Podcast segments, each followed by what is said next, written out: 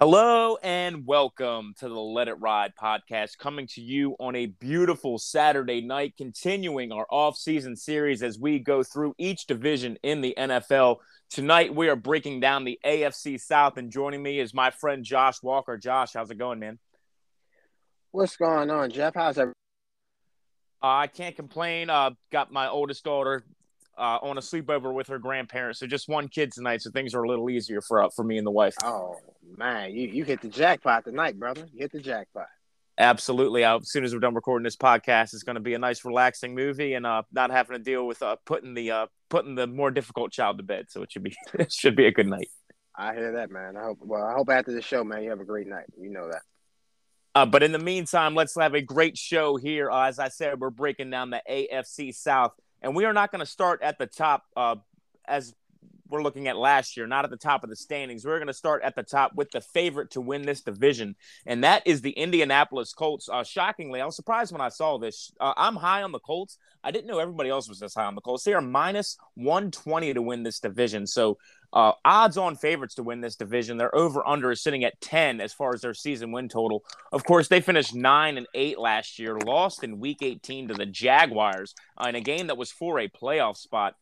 They blow it up there. They trade Carson Wentz. They trade for Matt Ryan. They have a very rare player-for-player trade. They trade Rocky Sin for Yannick Ngakoue. They add Stephon Gilmore and Rodney McLeod in free agency to an already loaded roster. So I really like the outlook of this team. You and I were both very heavy betting this team last year. And in the middle of the season, they won us a lot of money. But, of course, they kind of crapped the bed down the stretch. That blame got put on Carson Wentz. They move on from him, and they go on to Matt Ryan. I really like the outlook of this team, and I think you're on the same page as me here. Absolutely. Absolutely. I love the Indianapolis Colts. Like you said, the addition of Yannick Ngakoue. They had Matt Ryan. They added Stephon Gilmore. I'm going to give you another name that they added with most people aren't talking about, the running back Phillip Lindsay. I think the Indianapolis Colts have the best running back room in the NFL. You have Naheem Hines, speed, catching, receiving back. You have arguably one of the top 3 or 4 running backs in the league in Jonathan Taylor. And Phillip Lindsay is no bum. He ain't no scrub. He can play. So I love what the Colts have done.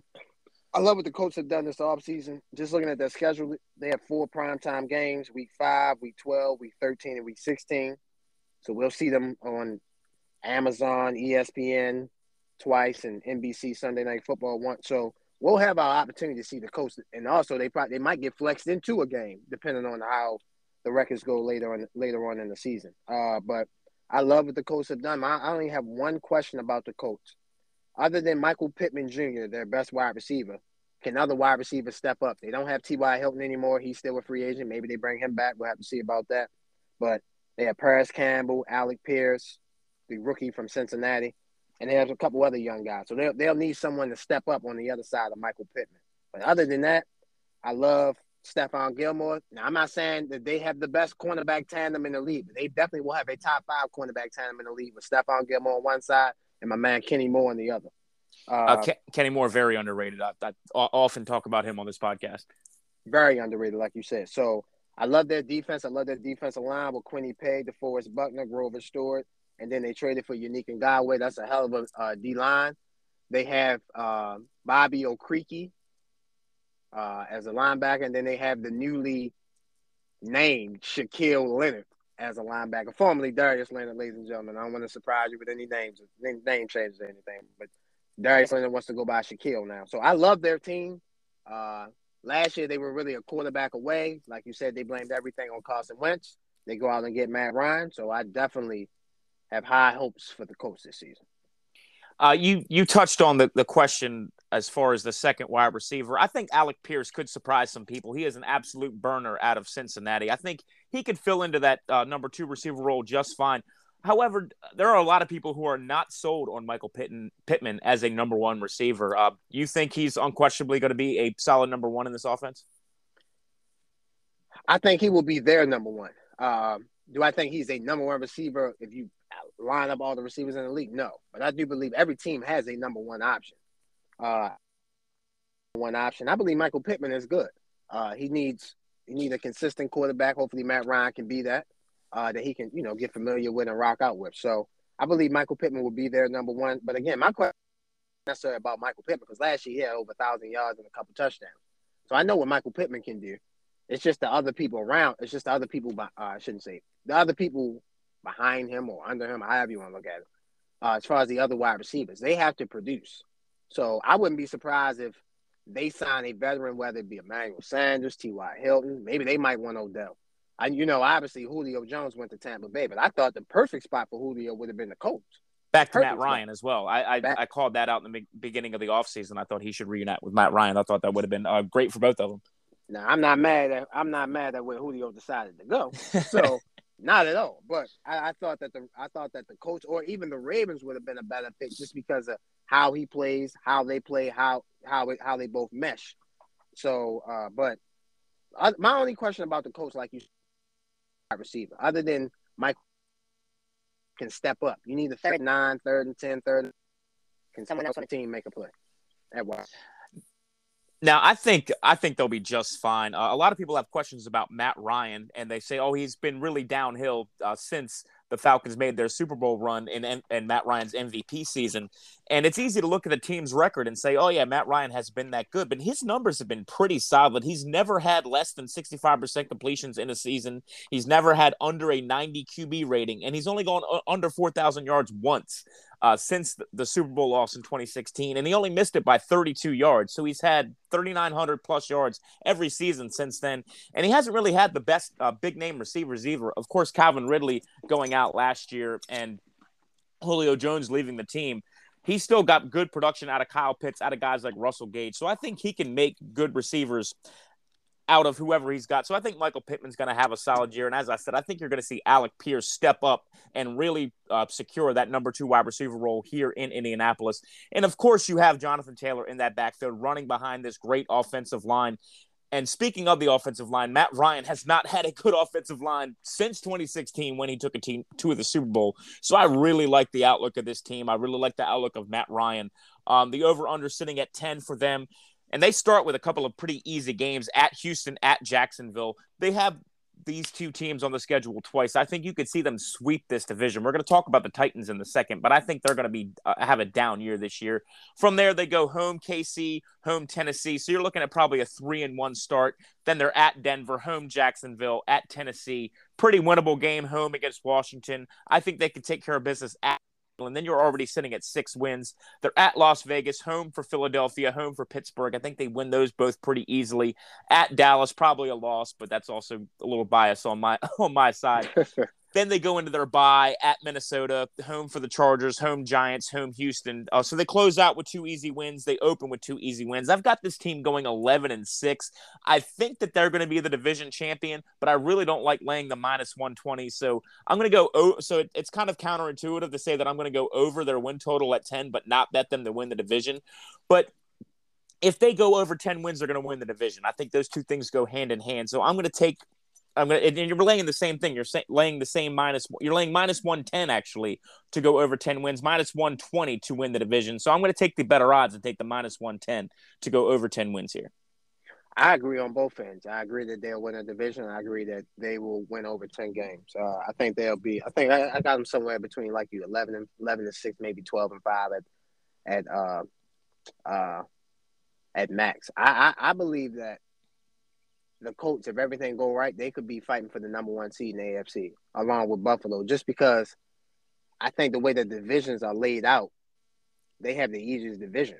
Well, look at Tennessee. You saw Tennessee take advantage of this weak division and get the number 1 seed last year. They were the number 1 seed last year, like you said. So, now, I do think they might go 4-2, maybe 5-1 in the division. I think, and we'll talk about this team later, I think this team is on the come up, but I think Jacksonville is a team we need to keep our eye on in this division. I'll just say it like that. We're in agreement on the Colts here, and we are in agreement on Jacksonville as well. We'll get them in a second, but I am really high on that team. Maybe not as much for this year, but I think next year they are definitely a team to look out for. For sure. So a lot of people might be sitting here saying, wait, you think the Colts are going to breeze through this division? What about the Tennessee Titans? They were 12-5 last year. They were the number one seed. I am really down on this Tennessee Titans team as we move on to them. They're sitting at plus 155 to win the division. The over-under sitting at 9.5. And the the over is juiced up to plus 120. So Vegas trying to entice action on the over. That does not bode well for the Titans. Vegas is usually on top of these things. Of course, they finished 12-5 last year, had the number one seed, lost in the divisional round to the Cincinnati Bengals in a game that Ryan Tannehill just gave away.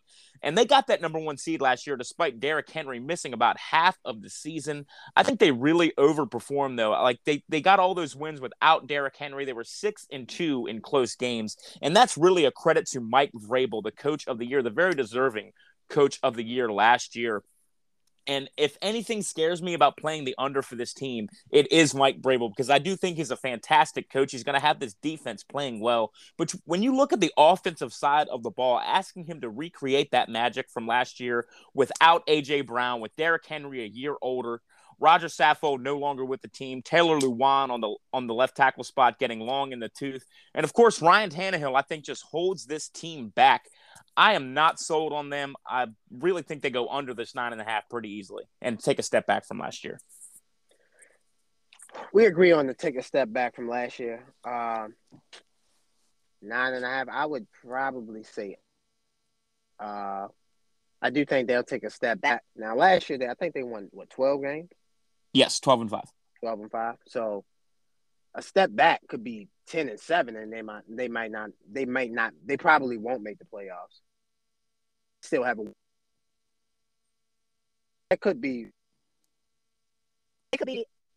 Tennessee Titans could be like the third on the football team in the AFC West. Where Denver, like most people think Denver and the Raiders are going to be 3rd and 4th. So my point is that they could have a good year, be 9-8, 10-7, and still not make the playoffs. So the Titans, you mentioned A.J. Brown. They lost So a bet you might like better, Josh. I don't mean to interrupt you real quick. Just a bet you might like better than the under then. They are minus 110 to miss the playoffs. You can make that bet on the Titans. Minus 110 to miss the playoffs. Definitely taking that bet. I want that. I know it's minus 110. I know I wouldn't make a lot of money on it, but I'm taking that for sure. Like you said, they lost A.J. Brown. They drafted Trayvon Burks out of Arkansas to be A.J. Brown. They traded for Robert Woods, who was coming off an ACL. They signed Austin Hooper. So, I mean, they do have some offensive weapons. They're getting up there in the tooth. They lost Roger Saffold, so they'll have to improve the offensive line. But the biggest question to me on that offense is, like you said, with Ryan Tannehill. And you didn't mention this, so I'll mention this. They drafted a quarterback in the 3rd round by the name of Malik Willis, pick 86. So they obviously have some type of – I believe they'll do something with him. Now, is it going to be a wildcat or a 2 quarterbacks? I'm not saying all that. But I do believe they'll find a way to get him on the field because they understand what Ryan Tannehill is. Ryan Tannehill is Ryan Tannehill. Now, you did say Mike Vrabel is a very good coach. I will definitely give you that. He won Coach of the Year last year, like you said, well-deserved. But my question to Mike Vrabel is that they have their cornerbacks, their 4 best cornerbacks, Caleb Farley, Kristen Fulton, Elijah Molden, and Roger McCray. They're either in their first, they're either rookie, a 2nd-year pro, or a 3rd-year pro. So they have a young cornerback room. These cornerbacks, you're going to be facing top talent in the AFC. They have a first place schedule from last year because they won the AFC South. So week 2 at Buffalo, Monday Night Football. I'm giving you their primetime games. Week 9 at Kansas City, NBC. Week 11 at Green Bay, Amazon. Week 17 versus your Cowboys, Amazon. So I think Tennessee will play teams that are better than them. They'll take a step back. Ryan Tannehill, I don't say he got exposed because I already knew what Ryan Tannehill was. But when you watch that playoff game against the Bengals, every part of their team played well except Ryan Tannehill. That's why they lost. Yep. So I believe that the Titans will not win 9.5 games. I think they'll be under, and I definitely think they will not make the playoffs. I believe that this division is a one-team, one-berth playoff division, and I believe that the Colts will win the division. I think you're definitely on to something there. You touched on Malik Willis. I think the one thing that could maybe swing this team's fortune is if they have a short leash on Ryan Tannehill and Malik Willis is ready to start by week 5, week 6. Maybe he can get in there and turn this team around if he turns out being something. But I think that's more likely something to happen next year. For this year, I'm still very low on this team. They do start with a pretty winnable game against the New York Giants at home, but then they go at Buffalo, against Las Vegas, at Indy. I think they lose all 3 of those games. Then they're at Washington before a bye. I think they're probably looking at a 2-3 record before their bye. Then they go home for Indy, at Houston, at KC, home Denver, at Green Bay. I think the only game out of that they win is really against Houston. Then you're playing home against Cincinnati, at Philadelphia, another potentially winnable game. Home Jacksonville, they could win that one. At Los Angeles, they probably lose. Home Houston, they probably win. Home Dallas, they probably lose. At Jacksonville, I'm giving them a win. So I have them finishing 8-9, and I really like the under on this team. I know that Mike Vrabel is a good coach. We touched on it. Derrick Henry is coming back. He could have a monster 2,100-yard season and really make me eat my words here. But – I mean, you're not going to have any bet that's a guaranteed lock. There's always going to be things that can swing a bet one way or the other. But I just really think this team just takes a massive step back this year. Absolutely. We agree. And let me say this. I know we'll be I know, man, you'll be doing a football show weekly during the season. I can't wait for that. I'm already excited. Cannot wait. But – and I know week 1 is usually – week 1 is the week to have a couple wild predictions because you – these teams, but let me just say this: I'm not so sure Tennessee gonna win that first game, especially if the Giants were to go out and get a quarterback that just chilling in San Francisco right now. He's not doing anything; he's just chilling. I think the Giants are a quarterback away from being in contention in that division. So my point is that I don't necessarily think the Titans are locked in to win that first game. And then you went, like I said, week 2 at Buffalo. I think we can already pencil that in as of now. So I think the Titans definitely will take a step back for sure. We are on the same page there. That is going to move us on to the Jacksonville Jaguars, plus 700 to win the division. They're over under sitting at 6.5. They finished 3-14 last year. Fired head coach Urban Meyer, and that last bit is the main reason I think this team makes a huge leap forward. They get rid of Urban Meyer, an absolute cancer in the locker room. He's getting lap dances, not going home with the team. This dude was just terrible. Trevor Lawrence did not live up to the hype last year, but I give him a complete pass due just to the toxicity and the instability brought on by Urban Meyer. They go from him to a former quarterback and a Super Bowl winning head coach in Doug Peterson. I think this is going to be huge for Trevor Lawrence. Add to that just the natural year 2 progression that most great quarterbacks make and Trevor's incredible talent. I think you're going to see a huge year 2 leap coming here from Trevor Lawrence. Well, we agree on that. I got it written down right here. Urban Meyer. Woo. And that man got his job back on Fox.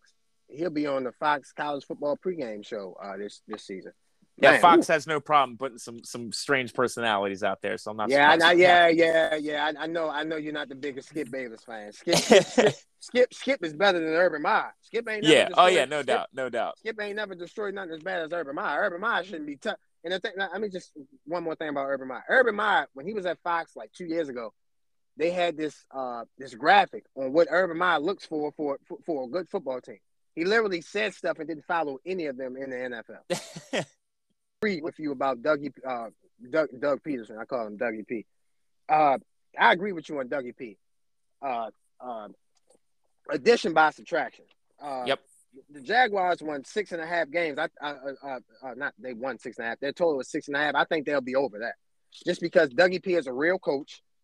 He has quarterback experience, and it won't be no coaches stand in Ohio just because I'm bored and we lost the game on a Thursday night. They also have signed some players: Evan Engram, Brandon Scherf, Zay Jones, Christian Kirk, and Darius Williams, just to name a few. They only have one primetime game. That was because they were so bad, and that's against the Jets in week 16 on Thursday night. We have a few questions about this team. Obviously, they're young, so they have to, keep getting better and better over time. The only question about their offense is their left tackle, Cam Robinson. They franchised him this year, so they'll have to be in market eventually for a left tackle. But I like the pieces that they had. You hit the nail on the head, Josh, with a lot of those additions. Some people might say that they overspent in free agency, but that's just the price of doing business, particularly when you're trying to get guys to come to a rebuilding team. Christian Kirk and Zay Jones, were they worth the money they got? Probably not. Evan Engram, probably not either. But they're still vastly better than what the Jags had last year in the passing game. I think the additions of Darius Williams and Arden Key in free agency are also really going to help this team. Travon Walker, I think maybe they reached in the first round. You talked about the big hole at left tackle. That could have been filled with a guy like Evan Neal that you and I were both in love with in this draft. So I think that was maybe a head-scratching decision. But you're adding a couple of big pieces in Walker. And don't forget Devin Lloyd they also added in the first round. So this defense could really be improved in next year. You add to that Josh Allen, Clavion Chaisson. This defense could be better next year. I know they were terrible last year. They could be much better this year. I see, like I said, a big leak coming from this team. We're both on the over. However, I'm going to ask you a little bit of a trivia question here. The over sitting at 6.5. How many times in the last 11 seasons have the Jacksonville Jaguars had 7 wins or more? One time. Correct. They went to the AFC Championship game and lost to Tom Brady. So you were prepared for that one. I didn't know if that was common knowledge. Only one time in the last 11 seasons have the Jacksonville Jaguars won more than 7 games. But I think they're going to do it this year, and I think you're in agreement with me. They start at Washington. Lee Ice was supposed to join us for this podcast, so I can freely say that I think Jacksonville is going to lose that game and not have any angry Commanders fan yelling at me. Then they go home against Indianapolis, at Los Angeles, at Philadelphia, home Houston, at Indy, home Giants, home Denver, home Las Vegas, at KC. I think it easily win 4 of those first few games. Washington, definitely a winnable game. Philadelphia, Houston, the Giants, Denver, Las Vegas at home. I think they could put up a fight. I think they could easily win 4 of those games. Then they go into their bye. They're home against Baltimore, at Detroit, definitely a winnable game, at Tennessee, home against Dallas, and Dallas always has late season woes. I remember a couple of years ago, we lost to the Jets back when they had Sam Darnold. He had his best game as a pro against us. So we always seem to have those stinkers. We had one last year, even against Denver. Then they're at the Jets, definitely a winnable game. At Houston, definitely a winnable game. They close Tennessee, and as we both just said, I think Tennessee is going to be phoning it in at that point because they're going to be out of the race. So I think you could easily see them win that game. I think they finish 7-10, 8-9. I am all over the over on this one, and I think there's huge value in them to win the division at +700. We both said that we think the Colts win this division, but I think the Jags maybe have a 1 out of 3 chance to win this division, which would tell you that the odds should be +330. So give me +700 all day. I think that's great value on Jacksonville here. I think if they make, there's always that team that arrives a year earlier than you expected. Last year it was Cincinnati. I think you could see Jacksonville do that this year. And 9 wins may win this division. This is going to be a pretty weak division. Absolutely. I'll take it a step further. I think Jacksonville by the end of the season will be the second best team in that division. I think that we obviously agree that the Colts will be the best team. I think the second best team would be Jacksonville. I really do. I think by the end of the season, because they'll have a better quarterback than what Tennessee will have. So, like you said, the additions and like I said, the major addition is not having Urban Meyer. Urban Meyer just messed up the whole train for them, messed up the whole situation. So now that you have a competent head coach in there, that to me, competent head coaches at least worth 2 to 3 wins right there. So yeah. And this offense could be dynamic. Brandon Sheriff added to that offensive line, I think, is huge. And you have, of course, Travis Etienne running behind him. Trevor Lawrence is going to have weapons that he did not have last year. I just cannot speak to how high I am on him this year. I'm waiting in all my fantasy drafts and grabbing him late as like the last quarterback off the board. Like if suppose I grab your guy Tom Brady's going like as the 10th quarterback. If I grab him late in the draft, I might also grab Trevor Lawrence a few rounds later. I think he's going to be a top 10 fantasy quarterback. I could definitely see that. I definitely could agree with that for sure, just because of the weapons that they have and again competency. Competence is needed not only in football but in the world. So you need to have that. And we talked about this defense improving. They're still not going to be great, so Trevor Lawrence could find himself in a lot of shootouts this year. That also lends itself to some yards. 35, 31, 38, 35, stuff like that. So I definitely agree with you on that. And that leads us into my favorite prop bet, off of this team is Trevor Lawrence to go over 4,000 yards, getting plus money on that on FanDuel right now. Trevor Lawrence over 4,000 yards. I'm going to take the over. Only thing I'm fearful of is their offensive line. Like I said, I'm not in love with their left tackle. And they obviously franchised him. They didn't give him a multi-year deal because they obviously have questions about him too. So I wish them, I would feel more comfortable if they had a better left tackle. But I do think Trevor can get over 4,000 yards. Like I said, this is last year, like you said, was basically we put all the blame on Urban Meyer. Okay, fine. He deserved it. This year, if Trevor doesn't play well, we're going to be looking at Trevor because he has everything around him, especially offensively with a quarterback being his head coach. He has weapons, so it's not like he's, it's not like he doesn't have weapons. So we're going to see this year for sure about Trevor. Yeah, say what you want about Doug Peterson. He got fired from the Eagles. He's still better than Urban Meyer. Urban Meyer, the only coach in the history of the league to get fired before finishing his first season. That just tells you everything you need to know about how toxic that dude was. Yeah, Dougie P won a Super Bowl. So, Dougie P is he's good with me. Is he the best coach in the league? No. But he's a respectable coach. He's not going to be getting lap dances in Ohio after a game on Thursday night. He's going to fly back with the team. He's going to treat the team with respect. He's not going to be a dictator to the team, even though as a coach you have dictator moments. But he's not a dictator. So my point is that absolutely, Doug Peterson is way better than Urban Meyer.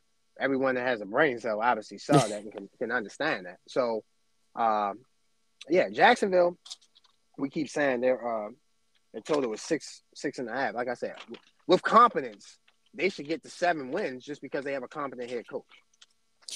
We are in agreement yet again. Let's see if we can find some disagreement on this last one. It's no fun if we just keep on agreeing. We're moving on to the final team in the division, the 3,000 to win the division. The over-under sitting at 4.5. They finished 4-13 last year. New head coach coming in Lovie Smith. Not a lot to say about this team. They did make obviously a lot of big moves in the draft. They weren't really big players in free agency. They signed a couple of guys to one-year deals. I think this team knows that they're in a rebuild. However, I think they do have a potential franchise quarterback in Davis Mills, the third-round pick last year. A lot of people might sit here and say, oh, he's a third-round pick. He's not that talented. Davis Mills was a highly touted prospect out of high school. In fact, he was the top quarterback in his class. He set the Stanford record for yards in a game. When you think about all of the great quarterbacks have come out of Stanford, Andrew Luck being the most recent, doesn't have the record for most yards in a game. Davis Mills does. His only year as a starter got kind of wrecked. He only played 5 games due to COVID. So he's got size, he's got the arm, he's got the pedigree. He just never really got to prove it in college. So that's why people didn't really know who he was. But he has the talent, and I think he could easily be this team's quarterback moving forward. I agree. I like Davis Mills. You can make a case if you want to debate Mac Jones, Davis Mills. Davis Mills had the best rookie quarterback season last year out of all the quarterbacks. He had the best. You can make a case he had the best one. He had 16 touchdowns, 10 interceptions, 2,664 passing yards. So I shouldn't say we because me and you watched college football, but the average world didn't know who Davis Mills was until he played last year. And for him to come in basically off the street, give you 16 touchdowns, he had 10 interceptions and over 2,600 passing yards. That's not bad. He wasn't even a starter from day one. So I like Davis Mills. Obviously, they traded Deshaun Watson. He's in Cleveland now, so they got the haul back from that. So they'll try to build their team up with that. But like I said, I do believe they have a quarterback. This year, we'll find out if he's a quote unquote franchise quarterback or not. But I do believe they have a quarterback that they can, build the team around. Let's see what he does. They have Lovie Smith as the head coach. They fired David Culley after one season. I like their draft. They drafted Derek Stingley Jr. With the 3rd overall pick. They drafted an offensive lineman, Kenyon Green from Texas A&M. I wanted to go through their rookies real quick and then phrase something to you. You already touched on Stingley Jr. They also drafted Green in the 1st round. They draft Christian Harris in the 3rd round out of Alabama. They draft Damian Pierce out of Florida in the 5th round. And all those players have something in common that I think you're really going to like. What is that? They're all from the SEC. Oh, yeah, I love the SEC. In fact, they drafted John Mechie in the 2nd round. Now, he'll be out for the season. I love John Mechie on this team. and they drafted a safety in the second. They had 2 second-round picks. Jalen Petrie out of Baylor. I just went through the SEC guys, but they also get the safety from Baylor, who I'm pretty high on as well. He's a plumber. So I think this team last year, they were 4-13. The over/under has them at 4.5. I could definitely see them winning over four games. Basically how like Jacksonville, how you said Jacksonville might get a back cover. I believe that the Texans will be over 4.5. I think they could beat the Titans once. They could beat the Jags once, and then they have 3 games on their schedule that I'm sure that they can win. So I do believe that they'll be over 4.5 wins. Yet again, we are in agreement, a clean sweep on the podcast. The start of the season might be a little rough. Home Indy at Denver. I think they lose both of those. They definitely can beat Chicago, though. Chicago is looking a little rough. I like Justin Fields, but he does not have a lot of pieces around him. They are in a rebuild. Home against the Chargers, they probably lose that one. At Jacksonville, they might be able to take a game against Jacksonville. At Las Vegas, home Tennessee, home Philadelphia, at the Giants. I think they could easily steal one of those games, if not both. Then they're home against Washington, at Miami. They get Cleveland after Deshaun Watson comes back, so that's probably a loss. They're at Dallas, home KC, at Tennessee, Jacksonville, and then they close up at Indy. Like you said, I could really see this team winning maybe 5 games. When you look at teams that are going to finish like 2-15, 1-16, it's teams that are looking towards the draft, teams that don't have a quarterback. Lovie Smith as a head coach is not. He's not the head coach of the future for the Texans is what I'm getting at. They didn't draft him to be the part of their rebuild, so it behooves him to look good for his next job. And the same thing for Davis Mills. If Davis Mills goes out and doesn't play well, guess what? The Texans are picking in the top of the draft, and there's 4 big-name quarterbacks that are projected to go in the top 10. So Davis Mills might be out of a starting job if he doesn't play well. So Davis Mills and Lovie Smith both have all the motivation in the world to play well. Just for that reason, I'm going to play the over. I'm not in love with it because this team is not great. I think they're moving in the right direction. We touched on a lot of the pieces that they have that we like. They still have Laramie Tunsil, who's a blue chipper on that offensive line. And, of course, Brandon Cooks, the most underrated receiver in the league. He just turns out 1,000-yard seasons like it's his job. He'll probably do that again. However, I am a little bit nervous. I think Tunsil and Cooks both, with the Texans in a rebuild, could be potentially traded midseason. Absolutely. I agree on that. I was just about to say, I think I love Brandon Cooks. Brandon Cooks played with the Saints. He played with the Patriots. He's played with everybody. He gets 1,000 yards. Or any quarterback you give him, he will get 1,000 yards. So I definitely agree. He's one of the most underrated receivers in the league. Laramie Tunsil, I call him Gas Mask, obviously from his draft day, thing. He's a good to great left tackle, so I don't want to disrespect him by calling him Gas Mask, but the mask, what his stepfather put him out there, that was his stepfather was terrible for that. I hope he addressed his stepfather over that. But I do think those two guys will get traded just because it's a rebuild, like you said. But I definitely, and I agree with your next point with Lovie Smith and Davis Mills. Lovie Smith will not be the coach of this team.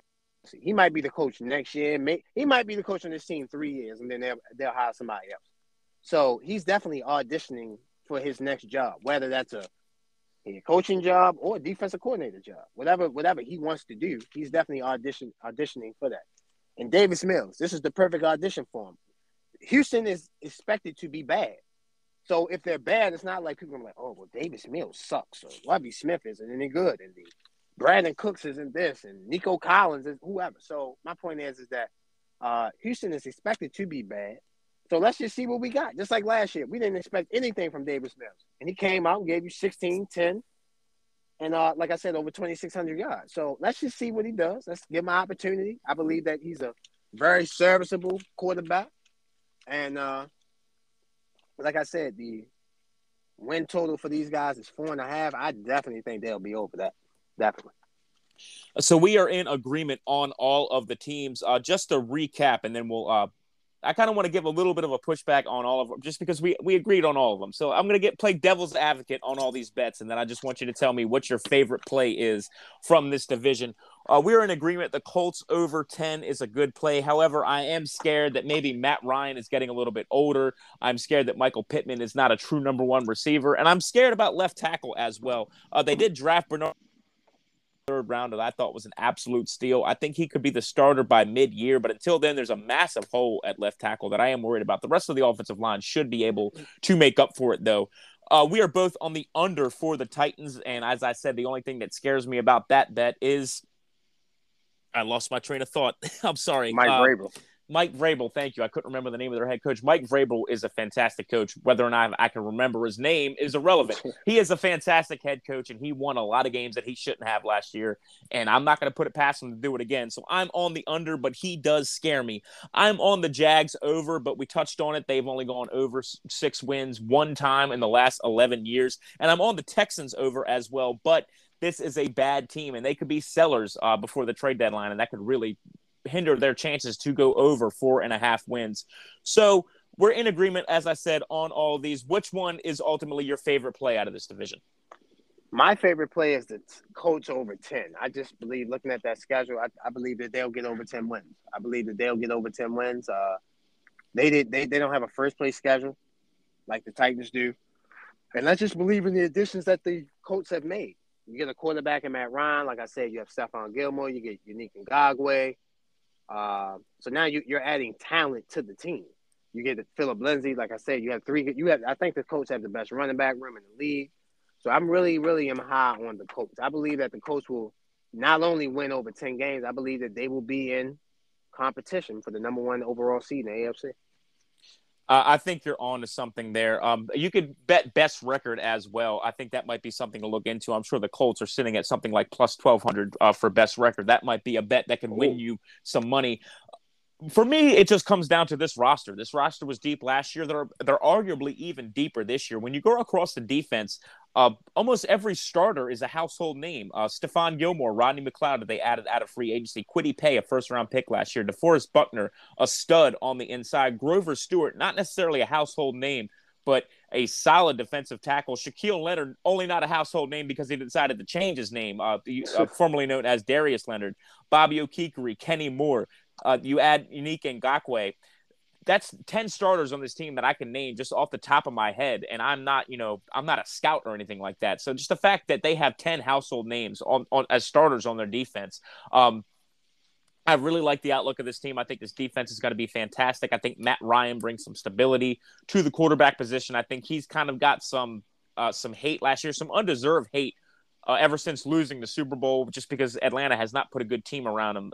They've had a bad offensive line for years. Now he's going to be behind a great offensive line. You could say that he's a little bit too old, but we saw this team have success with Phillip Rivers behind center when he was definitely too old. So I think you could see Matt Ryan recreate that kind of magic, and this team could win 11, 12, even 13 games. And like you said, vie for that number one seed. Absolutely. And then just to enhance your Phillip Rivers point, if you go back and look at that game, they should have beat Buffalo in the first round. I'm glad they didn't. That actually, the first episode of the Let It Ride podcast gave out picks for that wild card weekend, and I was all over the Bills. And my second episode was breaking down that game. Oh wow! That was back when it was the Jeff Hooks podcast. It didn't even have a name yet. Well, I'm glad all great things manifest over time. So it went from the Jeff Hooks podcast to the Let It Ride podcast. So I love that. But to make your point. I know you didn't want them to win, but they should have won that game. Oh, they definitely should have. So my point is that if you have and Phillip Rivers was a little bit above serviceable at the time. So I believe Matt Ryan now is better than what Phillip Rivers was at that time. So like you said, Matt Ryan, when they had he hasn't had a very good to great offensive line and a great play caller since that Super Bowl. He has both. He has Frank Wright. I love Frank Wright as an offensive play caller. I love Frank Wright. He has a great offensive line. So, like I said, great running backs. He has three good running backs. So my point is that I think 10 is too low. Actually, when you look at these numbers, I think 10 is entirely too low because they won 9 games last year, and the team didn't even believe in Carson Wentz. Yep. So can you imagine what they would do if they believe in you as the quarterback? That's worth. Like I said, competence as a head coach is worth 3 to 4 wins. Competence as a quarterback is worth 2 to 3 wins. Now, I don't want to crap on Carson Wentz too much because when you look at the way that season broke out, they started out 1-4. Carson Wentz was hurt in training camp, had the foot issue. You saw what this team could be in the middle of the season. They went 7-2 over the middle 9 games. And, of course, those two losses came in really close games. They lost to the Titans in overtime in a game. I said I was going to stop crapping on Carson Wentz, but Carson really gave away that game against the Titans. And the other loss was to your Buccaneers in a game that I'm sure you remember was an absolute barn burner and could have gone either way. So this team was really on fire in the middle of the year, and Carson was actually playing pretty well. Then, of course, he gets COVID again, and they lose the last 2 games. So what I'm getting at is that I don't want to shit on Carson Wentz too much and say that he was the entire problem, but him not being right was the problem, and I think they're going to have a little bit more stability here with Matt Ryan. And, I just think they're in for a great year. It's the same thing with your Cowboys, with Amari Cooper. Jerry Jones said it, it's not that Amari couldn't play. It's just that when we needed him to play, he wasn't there. Yep. You feel me? Partly because of injury, partly because of the vaccine, partly because he was a home player, not a role player. So my point is that in football, you have the best ability is availability. You have to be there. And you can't – I know it's a double negative, but you can't not be there because of the virus. They needed Carson Wentz. The quarterback – look, you know this. The quarterback is always going to be judged the harshest. So – I'm sure Tom Brady might not have won the vaccine. Or I couldn't say Aaron Rodgers because Aaron Rodgers lied last year and said he got the vaccine. But Patrick Mahomes, Josh Allen, Lamar Jackson, I'm sure they didn't want to get it, but they had to get it. Because if they don't get it, then the rest of the team, basically we don't have a chance because our quarterback can get the virus. So it's not about shitting on Carson Wentz. I like Carson Wentz. I think Carson Wentz will do some good things with Washington. I do as well. But I just believe that Matt Ryan is an upgrade over Carson Wentz. And when you have an upgrade, that makes you better. And again, they were 9-8 last year, and they didn't believe in Carson. You can tell they didn't believe in him. Now I think Carson's ceiling, it might be at least at this point in their careers, might be slightly higher than Matt Ryan. He can be better, but the consistency with Matt Ryan is just that's what this team needs. They're loaded everywhere. They don't need the big plays. They just need consistency, and I think that's Matt Ryan's going to do really well here. Absolutely. We agree on that. They just need a consistent, I don't want to say a robot, but they just need someone consistent. Come in, do your job. Don't turn the ball over. You have a great running game. You have a very good defense. Let's just play. Let's run the ball, play action, take your shots when you can, and let's rock out. Well, Josh, we are in complete agreement this week. Hopefully next week when we break down the AFC North, we can actually disagree on some of these. And hopefully we can figure out these technical issues that stopped Lee Ice from joining us this week because we love having him on. Definitely need to get that figured out. Anything else you want to touch on before we sign off? No, I just I should say no. One thing. Like I said, this division, AFC South, should be a good division. We'll have Houston and Jacksonville trying to emerge, obviously – the Colts and the Titans fighting for supremacy. So this should be a good division, and looking forward to football. Can't wait. I am looking forward to football as well. We finally had a game on TV 2 nights ago, the Hall of Fame game. Did you tune into that? Did you place any wagers? I watched all of it. My favorite – I love NBC. Shout out to NBC. My favorite promo was at the end of the – I didn't place any wagers on the game. My favorite promo was at the end of the game.